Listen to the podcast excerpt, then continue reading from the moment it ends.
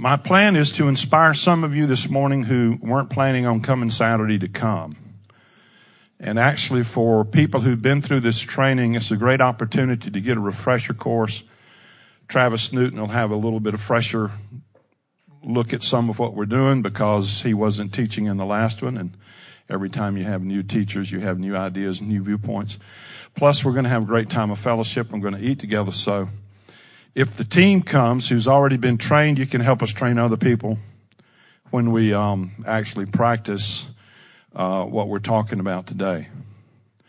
Just to clear the air, um, years ago we were accused of believing uh, we could make people prophets.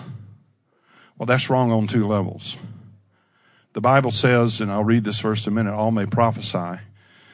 Um, but that doesn't make anybody a prophet. That's two different uh, functions. And so it was wrong on that level about making people prophets when we were teaching people about prophecy. It's wrong on another level. And that's that we don't make anybody, we can't make anyone prophetic. We can't make anyone hear from the Lord better. But what we help people do is identify the fact that God is speaking and it's rarely an audible voice. And the truth is you could scarcely be saved if you have not, quote, heard from God, unquote, on some level. And so we have great, uh, great verses of scripture. Jesus said, my sheep know my voice or hear my voice. Um, and so there's a whole lot to this, but um, fear and abuse of prophecy has given it a bad reputation in many circles. And if you are astute, that's a bad way to put it, because I'm going to disqualify people who shouldn't be disqualified. But wisdom is anything the devil attacks, there's got to be some validity to it or he wouldn't waste his time. Counterfeit money only works because there's the real. No real, no counterfeit. There are no counterfeit $76 bills. Why? There are no $76 bills. Now, I grew up in a Presbyterian church and I come from a long line of Reformed Presbyterians. Some of you know this, some of you may not that we can trace all the way back to Europe. And my forefathers lived in the United States and practiced their religious freedom. That's why they came. Uh, we can trace them back all the way back, uh, pre-revolutionary war. And um, so I grew up in that denomination, and I count it a privilege. It's been a tremendous background for me. I have a tremendous heritage. Um, and as I grew older, uh, I wasn't really interested in church.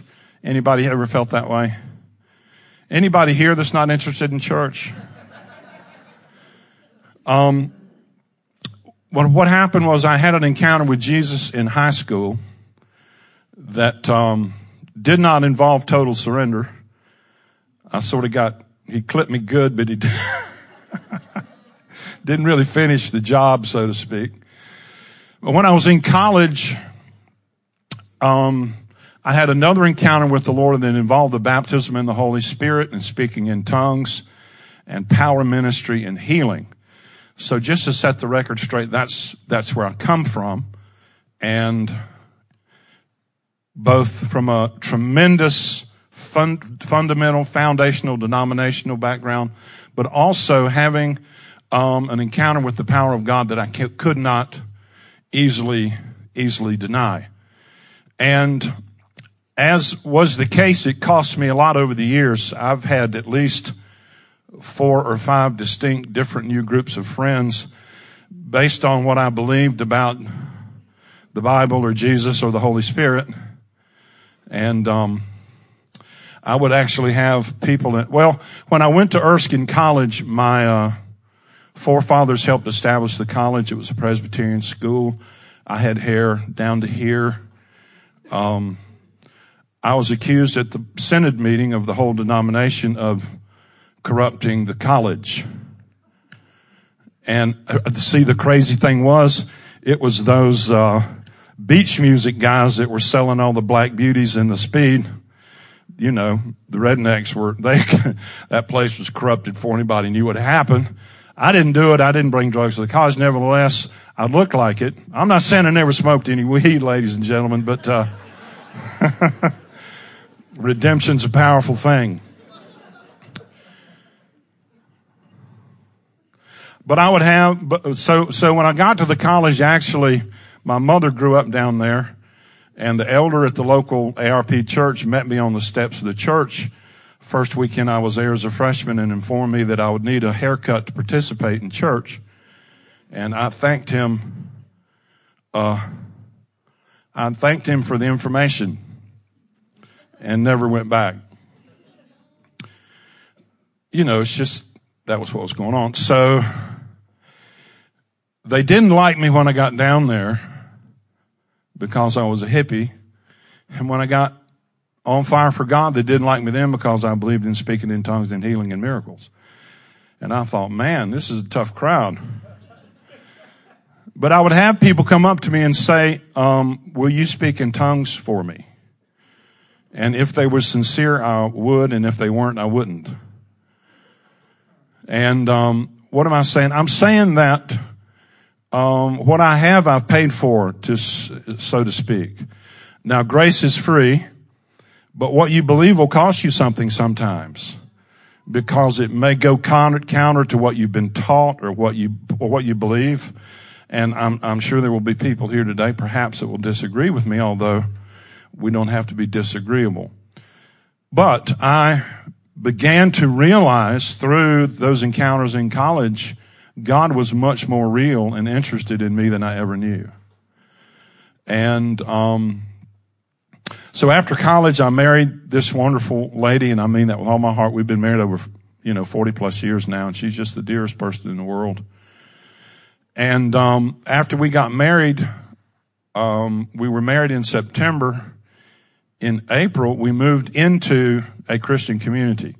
I don't mean a neighborhood where Christians live, but a Christian community, which was totally our, our goal was to be a demonstration of the kingdom of God and the love of God. And we were there eight years and it started well and ended poorly.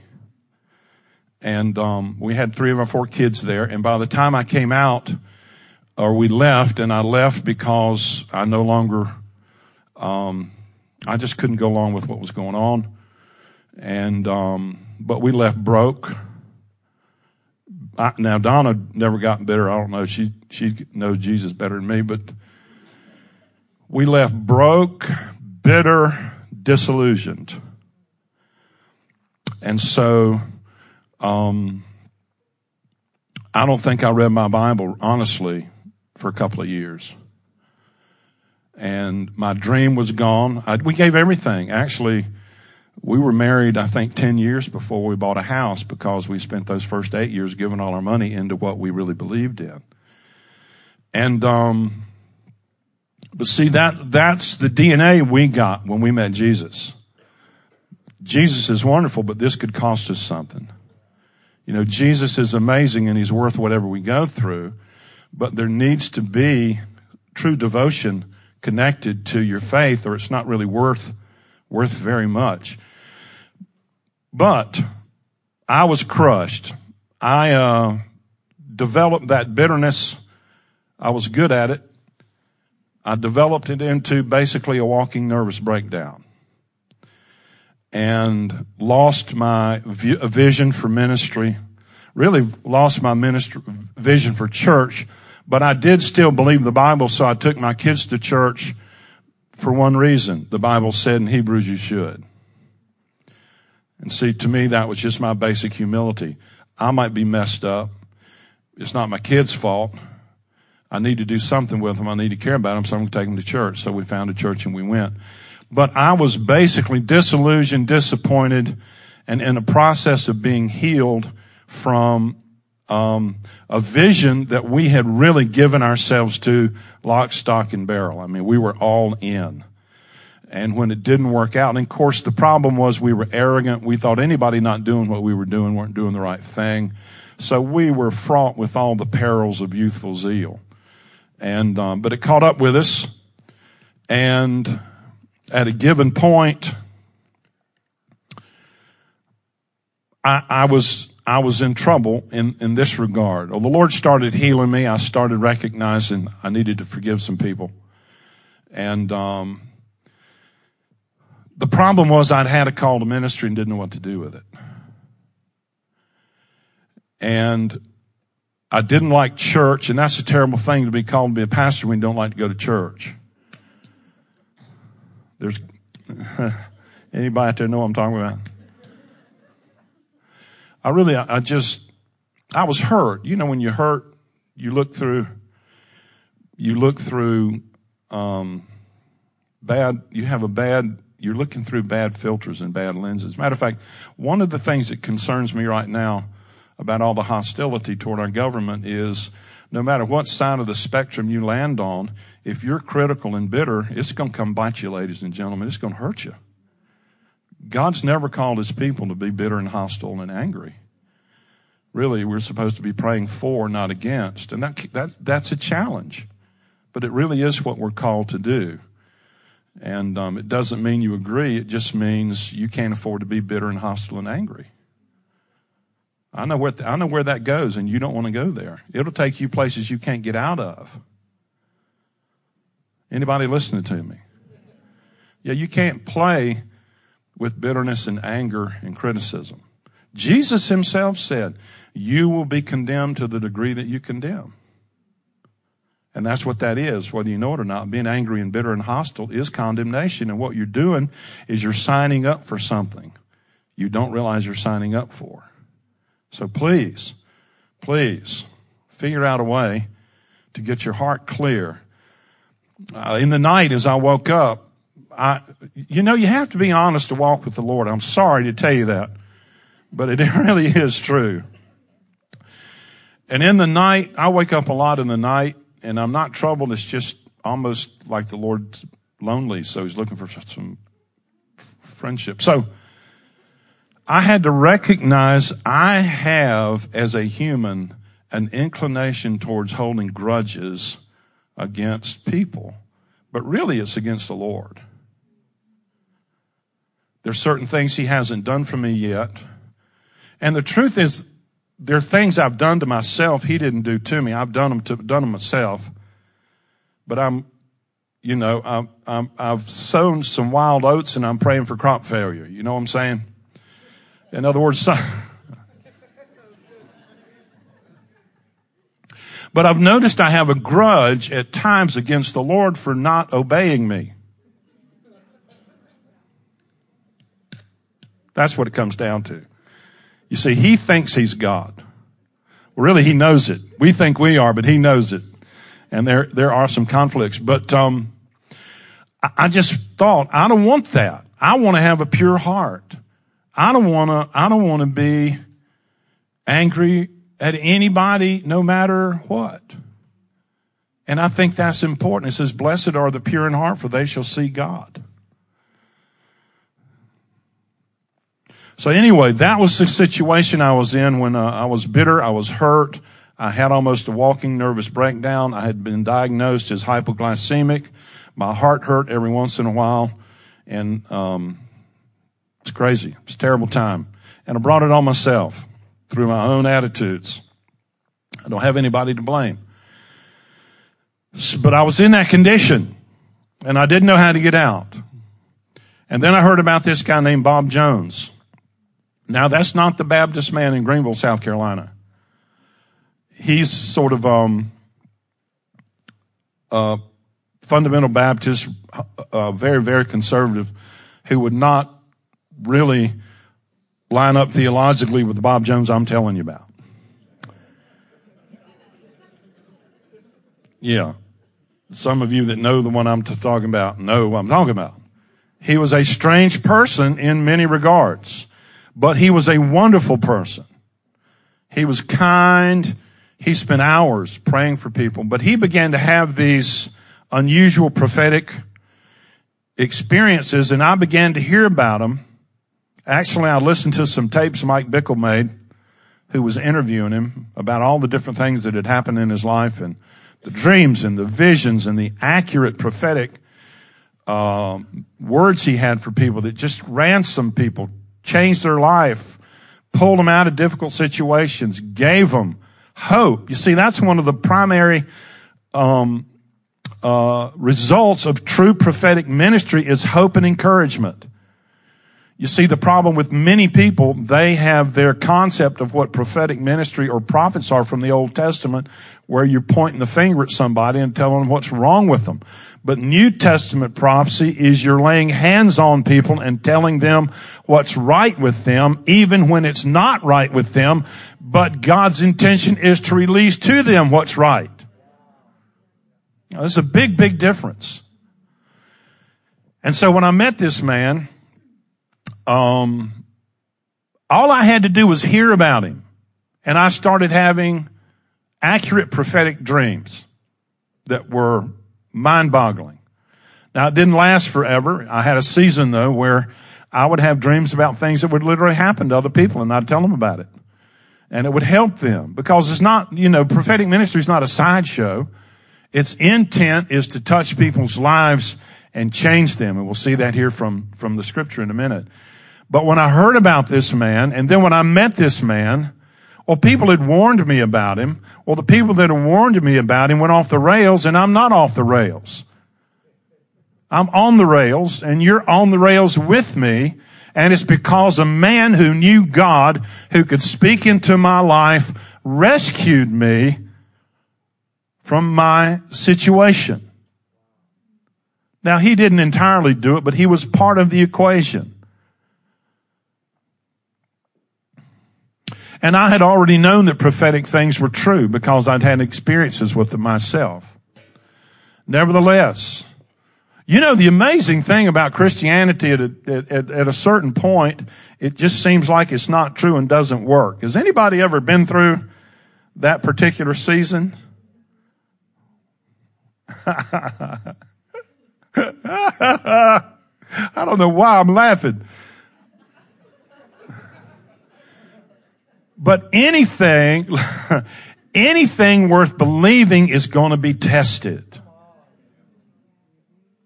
And, and, and if it can't stand the test, really the Word of God can stand the test. Is us that can't stand the test sometime. And a lot of things, God's not really testing us. We just do stupid stuff and get in a mess and blame it on Him. And then uh, we're mad at Him. And it's, it's a horrible thing to be mad at the person you're asking for help. anyway, my topic today is why I believe in prophetic ministry. So let's shift gears. What, what am I, what is it, Rob? What are you talking about, Robin? I'm glad you asked that question. 1 Corinthians 14:31. How about reading me reading reading me reading this with me? Is part of it off the screen up there? That's my fault, by the way. For you can all prophesy one by one that all may learn and all may be encouraged. All is a tricky word. It's inclusive. What does that say? Let's read that again. For you can all prophesy one by one that all may learn and all may be encouraged. Now the interesting thing is there's an aspect of learning, according to this verse right here. There's an aspect of learning that's part of prophesying. And when I say prophesying, basically all I'm saying is you hear something for someone and you give it to them. You, you, and we'll talk. I, actually, I'm not going to go into the how to much. That's what you need to come for Saturday. But the Bible says, for you can all prophesy one by one that all may learn and all may be what? Encouraged. So the primary function of prophecy and prophetic ministry is encouragement. And the Bible here says everyone can do it. Does everyone do it? No. I actually know, I know of pastors that believe if you believe in these kind of things, you're, you're not saved. Well, that's crazy. And, and I've argued the Bible with people. I don't do it anymore. I'm more interested in people that believe what I have and want help than people that want to fight about it. But all may learn, all may be encouraged, all may participate. So we see here the Bible says there that all can prophesy, but all are not prophets. That's two different, that's two different issues. Now, let me see. The parameters. 1 Corinthians 14, 3. But one who prophesies does what? Speaks. It's hard to prophesy without saying something. So you have to be able to speak. One who prophesies does what? Speaks to men for what reason? Edification, exhortation, and comfort. Now, notice very, look closely rebuking and correcting people are not part of the New Testament parameters the apostle Paul gave for prophecy. Why is that? It's because you're not supposed to do that. And actually, one reason prophecy and the, and the ministry, the prophetic ministry that I'm talking about has gained a bad reputation is because people jump up and want to prophesy doom, gloom, terror, wrong color carpet, who's supposed to be the pastor, or something. Correction, rebuke, and all this stuff goes on. And it, it just tears churches up. No pastor in his right mind wants that to go on. No pastor in the wrong mind wants that to go on. Because it's not edification, exhortation, and comfort. You see, a lot of people have trouble really believing God wants to tell people something that simply comforts them. But that's a main thing God wants to do. He wants, oh, I have heard people say, God never said his intent was to make us happy. And I'm thinking, how stupid is that? Of course he wants you to be happy. Do you want your kids to be happy? I'd rather that they, no, no, no, come on. Do you want your kids to be happy? What do you want? I just want them to be strong. I don't care if they're happy or not. That's crazy. Crazy. Comfort.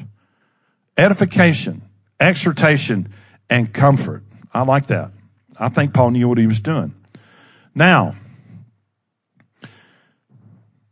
what's the proper attitude towards spiritual gifts? Now, here's a tricky thing.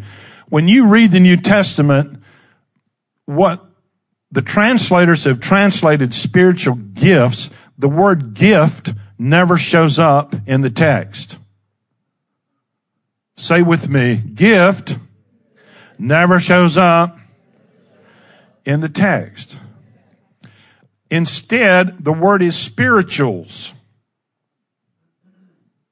Spirituals. Now, the, the translators just thought, I tell you the truth, I don't think the translators ever spoke in tongues or had prophecy. I don't think they knew what they're talking about.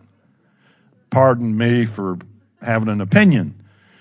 But the gifts of the Spirit are more like weapons than options.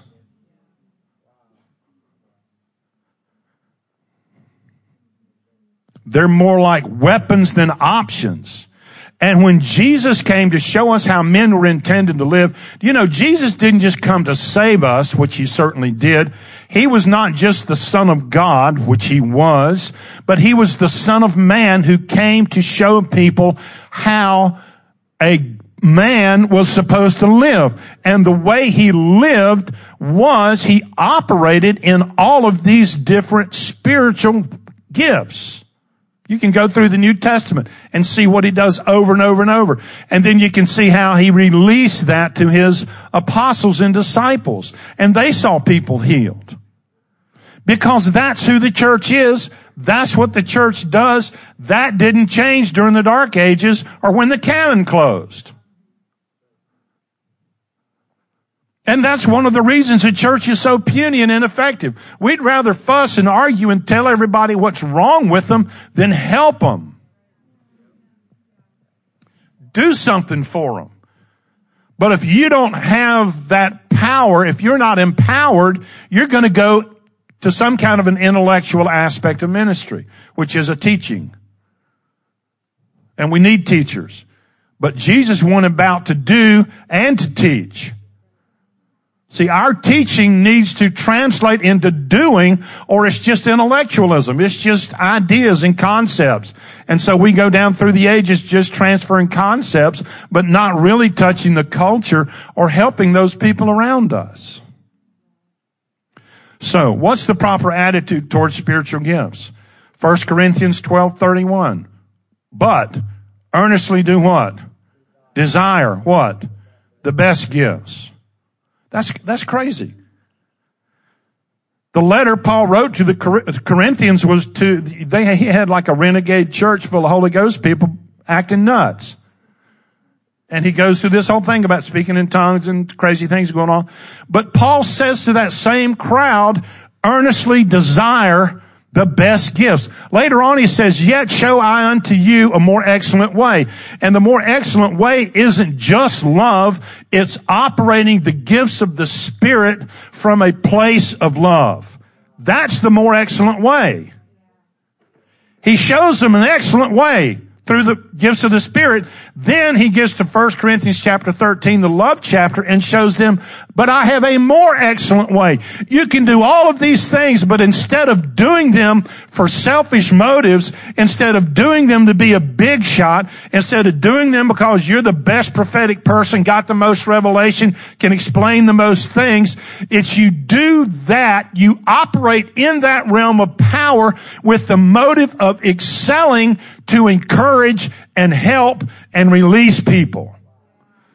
And that was Paul's concept. So he goes to this crazy Corinthian church where everybody's just doing nuts things. And he says, Hey, listen, go crazier only do it for love.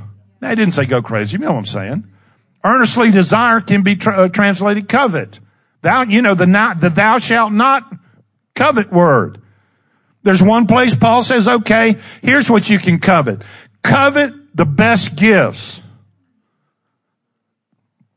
And people will say, well, you know, if God wanted me to have that gift, he would have given it to me. No, he wouldn't. Why would they be telling us to go after him if God just gave them or you didn't have it, you didn't get it? He wouldn't say go get them. You got to do something. I've heard Bill Johnson say, God will give us what we need, but you got to go after what you want. I've heard people say this, well, I'm open. No, you're not. That's an excuse. Open doesn't work. Next time you go on vacation, leave your house, and here's what'll happen. Stuff you wish you'd had is gone, and people and places and birds and bugs that you wish weren't in there will be there. That's open. No, you got to covet earnestly. You have got to see the value of this and realize you could change a person's life through a gift or a weapon or a spiritual that we're reading about right here. My life was changed. When I met these guys, I got so encouraged I could have eaten shoes, leather shoes for breakfast.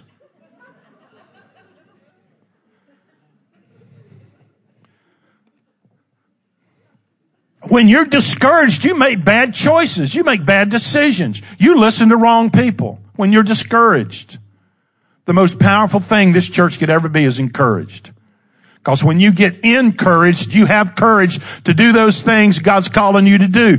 But when you're negative and critical and hostile and judgmental, you are going to go down a bad path you cannot afford.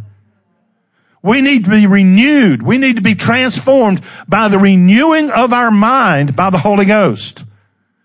We need to understand God has given us capacities for goodness, capacities for power, capacities for miracles, capacities for signs and wonders. We can be vessels of healing. We can be vessels of restoration.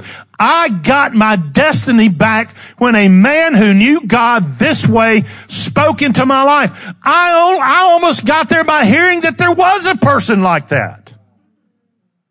Don't you want to be a person like that?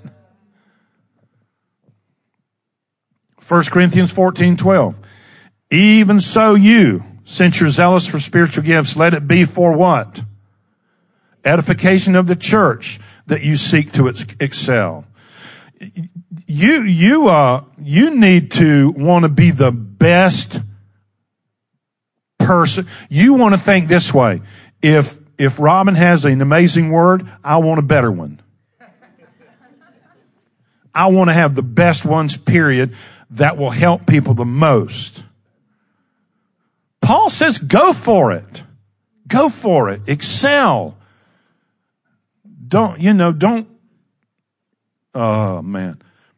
Even so, since you're zealous for spiritual gifts, let it be for building up the church that you seek to excel. 1 Corinthians 14, 1.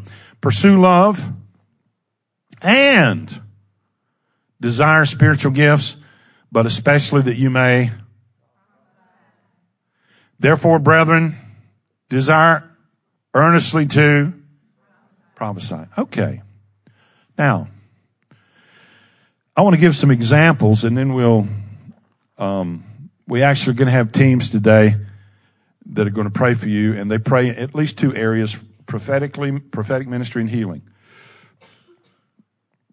But I wanted to, I wanted to give you some examples. I've, I've talked about this here before, but some of you don't come to church every Sunday. And since I love you, I'll tell you again.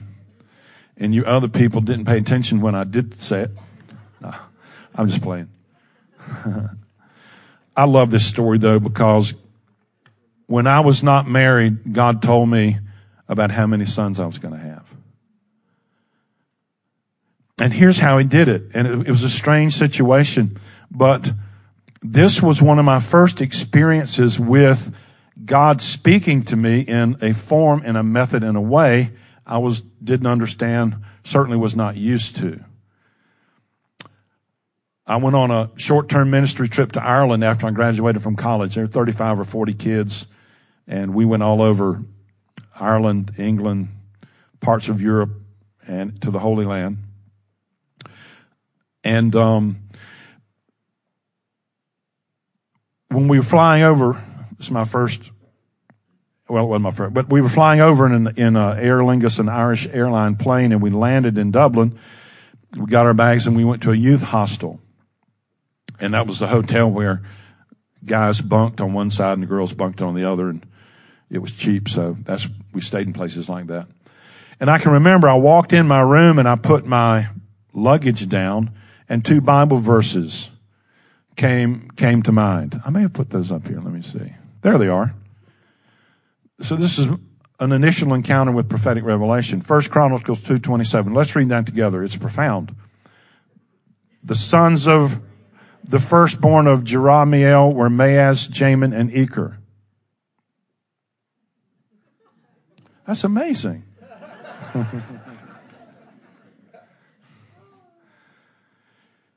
so I had these verses, First Chronicles 2.20, and I didn't have the names, I just had the, the um, reference. And the second reference I had was Genesis 29:34. Read that with me. She conceived again and bore a son and said, now this time my husband will become attached to me because I have borne him. Therefore, his name was called Levi.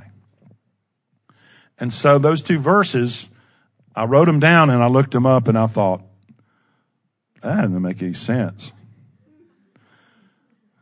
Um, and then it struck me that my initials are R A M. The sons of Ram. So, it, then in the, in, with weird names.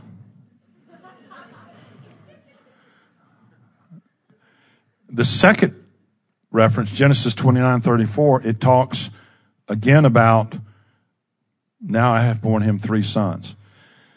So I was telling people, and I thought, gosh, what is that all about? And I thought, well, I think the Lord's telling me in this strange way I'm going to have three sons. So I told all my friends that, and they all laughed at me. And uh, actually, they were trying to get me hitched up with this uh, Dutch missionary from uh, the Amazon. But she's pretty mean. that wasn't happening. You remember Betty Schmidt? Wasn't that her name? She was something else. Not my type.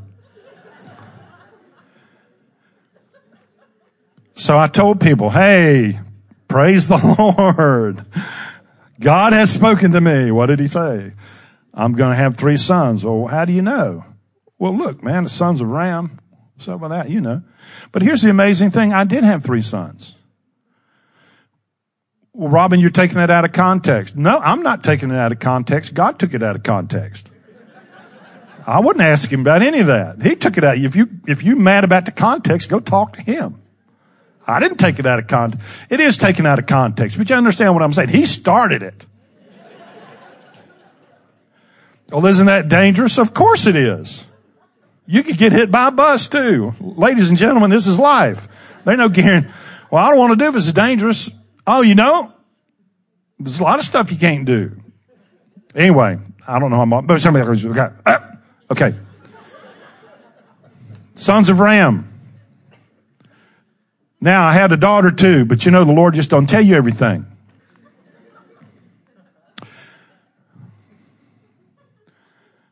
And I think, I'm not going to say that. All right. I was, let me go to a different, another word. Um, I was praying for this lady, and as I looked at her, the word knight, K-N-I-G-H-T, like a knight in shining armor type, knight. And I was thinking, I wonder what that means. Wonder what that's, and I, I couldn't, I didn't know exactly what to tell her, so I just told her, I said, hey, when I was praying for you, the Lord just gave me this one word, and the word's knight. And so she fell down on the floor and just started sobbing. Now, does that make any sense? No. Not to me. Did to her. But you say one word to a total stranger and they fall down on the ground and start sobbing in joy. Really? It's crazy. And so I found out this later. Actually, she wrote me. She said the day before Easter Sunday, I was taken to the hospital. My heart had stopped beating. Uh, you know, that's a problem. There's some things you can't do without. The Lord resurrected me and I recovered quickly. While I was in the hospital, a friend had a vision of me. He told me he saw me with a circle of dogs around me which were attacking me, trying to kill me. Then he saw a knight come and pick me up out of that circle of dogs and set me apart from them. A month later, you came to minister. Your first word to me was knight. I just broke. I fell on the floor sobbing. It meant so much that the Lord would even just remind me of who he was for me then and that he still is and will be my knight. That's what one puny word can do for someone when you say it to the right person at the right time.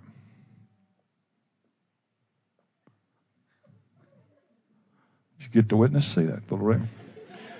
Now, we have here in the congregation Megan McAndrews Rowe. She's sitting right over here. And the reason I am embarrassing her and making her feel self conscious is because this next word involved her family.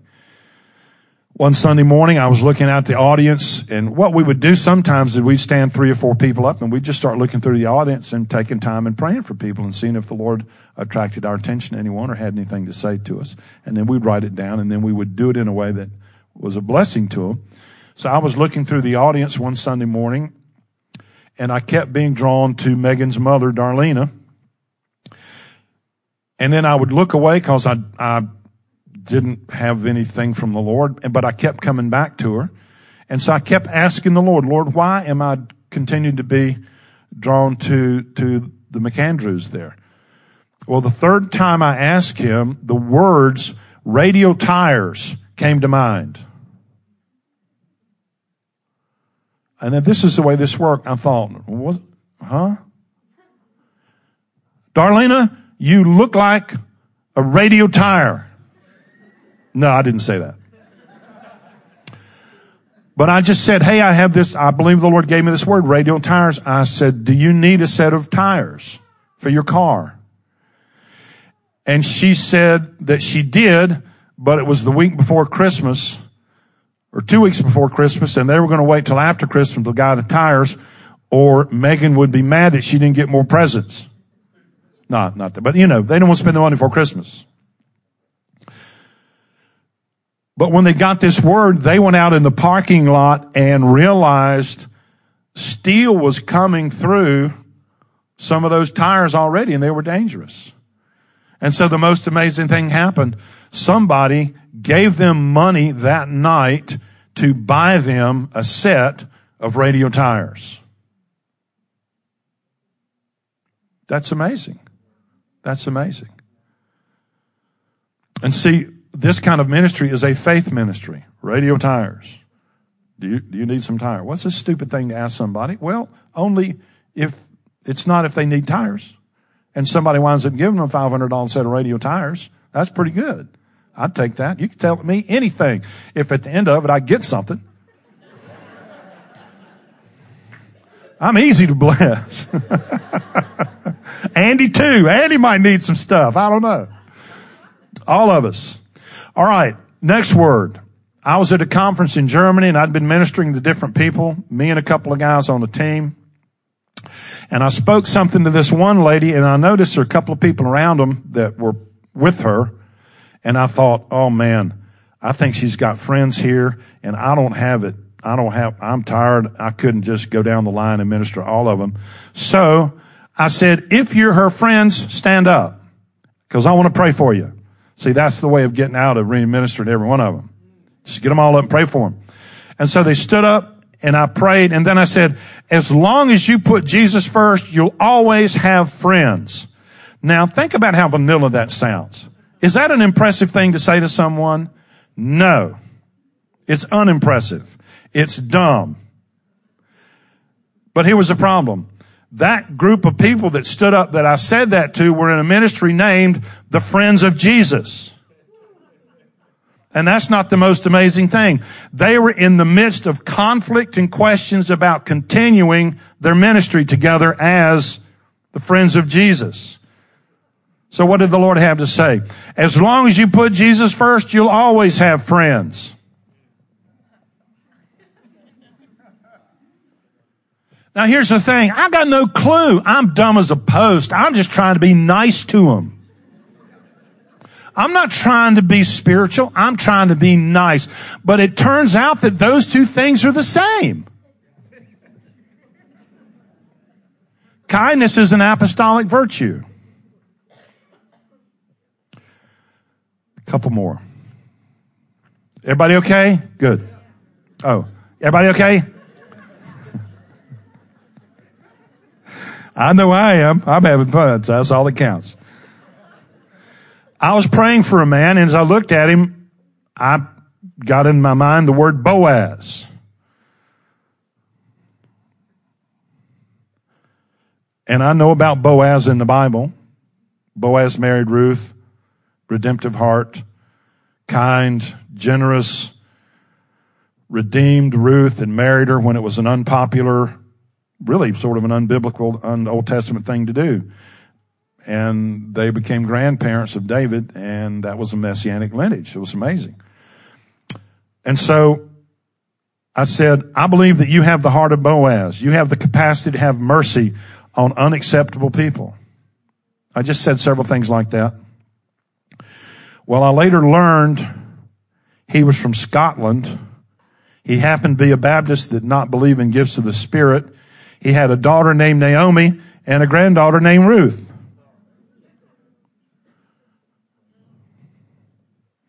In the Bible, Boaz married Ruth and Naomi was Ruth's mother-in-law. So that guy went, oh, there are gifts of the Spirit. Off one little stupid word. One little stupid word. Four letters. Four letters can change a person's life if they're in the right order and said at the right time. In faith. You don't even really have to know anything. Sometimes you just have to say the right thing. They figure it out. Doesn't mean anything to me. It means something to them. Now, an African missionary was coming to town a number of years ago. I was going to have lunch with him. And so I said, Lord, why don't you speak to me and I'll, uh, maybe I could help him. And so the Lord said, tell him not to forget the shovel dance.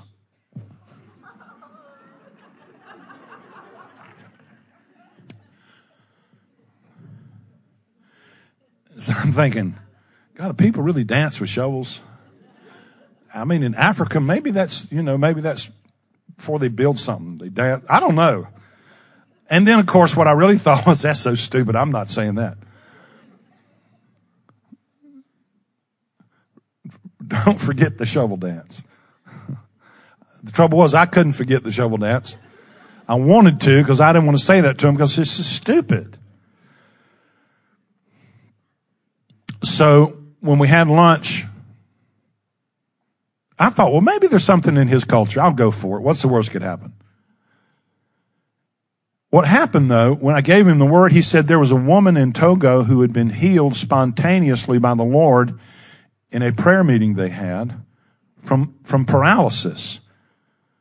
But she was instantly healed even though no one had specifically prayed for her. We saw a police officer get healed that way of, uh, um, a deviated septum last year. We weren't, we were praying for Dickerman and the other guy got healed. I don't know what happened to Mike, but, uh, it like bounced off of Dickerman and hit this guy. oh, never mind. But she was so excited. She said, I have a piece of property. We can put up a building and have prayer meetings down where I live. Well, Francis, that's my uh, missionary's name, didn't feel good about building the building on her property when they didn't own the property, but they were going to build the building. But members on his team talked him out of it. So they spent, this was 10 years ago, maybe more. They spent $25,000 putting up a little building for a prayer meeting. And the day they were shoveling the concrete for a sidewalk, she came down there with the authorities and said, you have to leave. You can't have this and you can't come down here. We're not going to have prayer meetings. And when they heard that, the guys shoveling the concrete started dancing with the shovels, saying, oh, we'll just go build another place somewhere else. And they took a picture of a man with a shovel, and Francis says right behind him, there were these guys dancing with the shovels, talking about what they were going to do. But the Lord told Francis, don't forget the shovel dance. What the Lord was saying was, I gave you discernment not to do that, and you did it anyway because those bozos talked you into it. What did it cost you? $25,000. Isn't that, isn't that, that's amazing. Don't forget the shovel dance. Who would have thought? Who would have thought? Let me give you uh, one more and then we'll take off.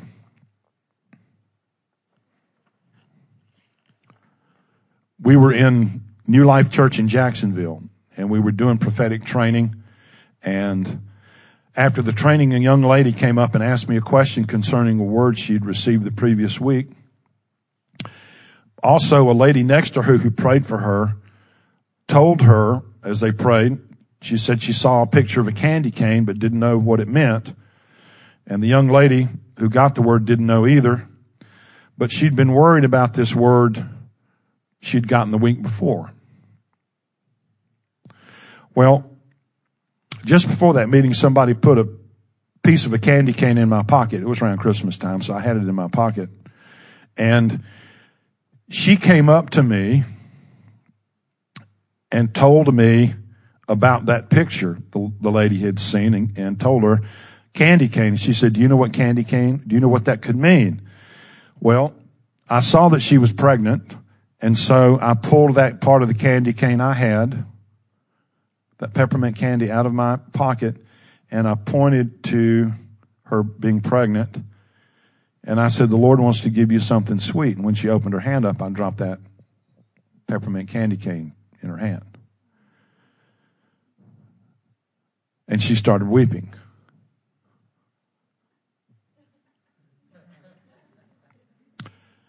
Well, she started crying. She walked away. She came back later and she said, someone in another prophetic ministry had given her this word. Um, The devil's after your baby. So she got this fear that she was going to lose that baby. Well, here's what the Lord had to say to her God's given you something sweet. And that baby was born Christmas week. And I said to her, Listen, dear, the devil's after everybody's baby.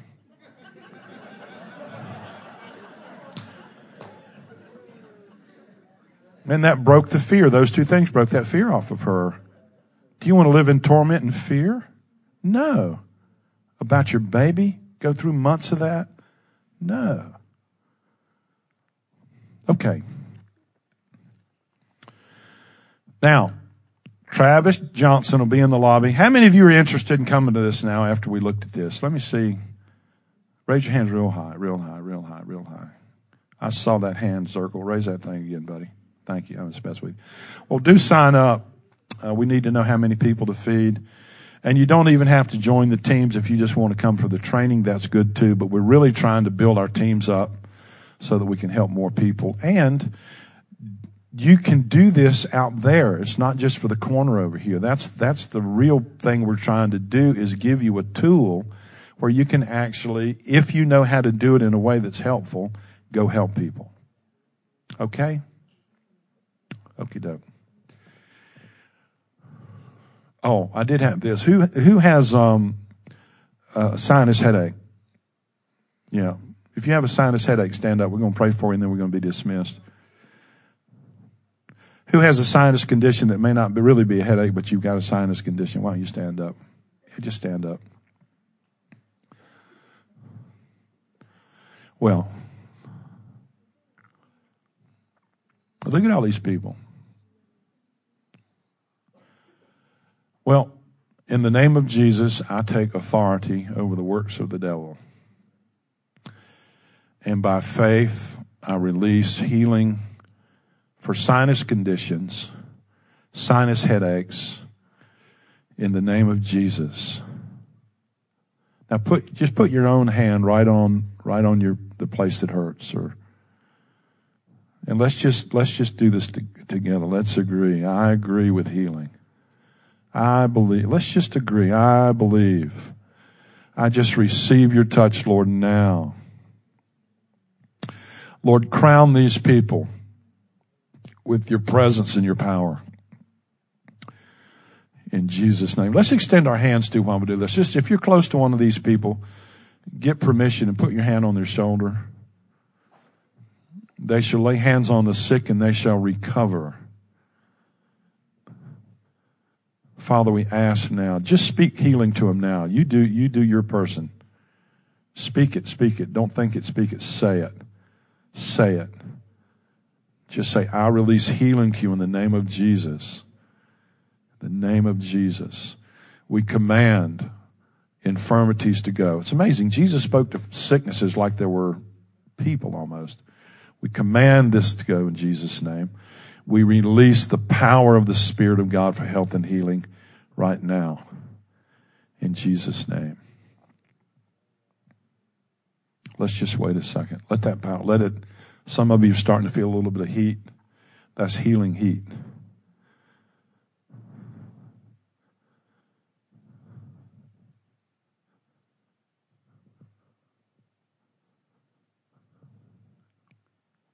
Thank you, Lord. You're so good. Lord, we don't want to have any grudge. We don't want to hold anything against anybody, Lord. Let's do this. Let's say, Lord, we, you don't, you know, let me tell you what we're getting ready to say. Lord, we release all grudges. How many of you want to say that?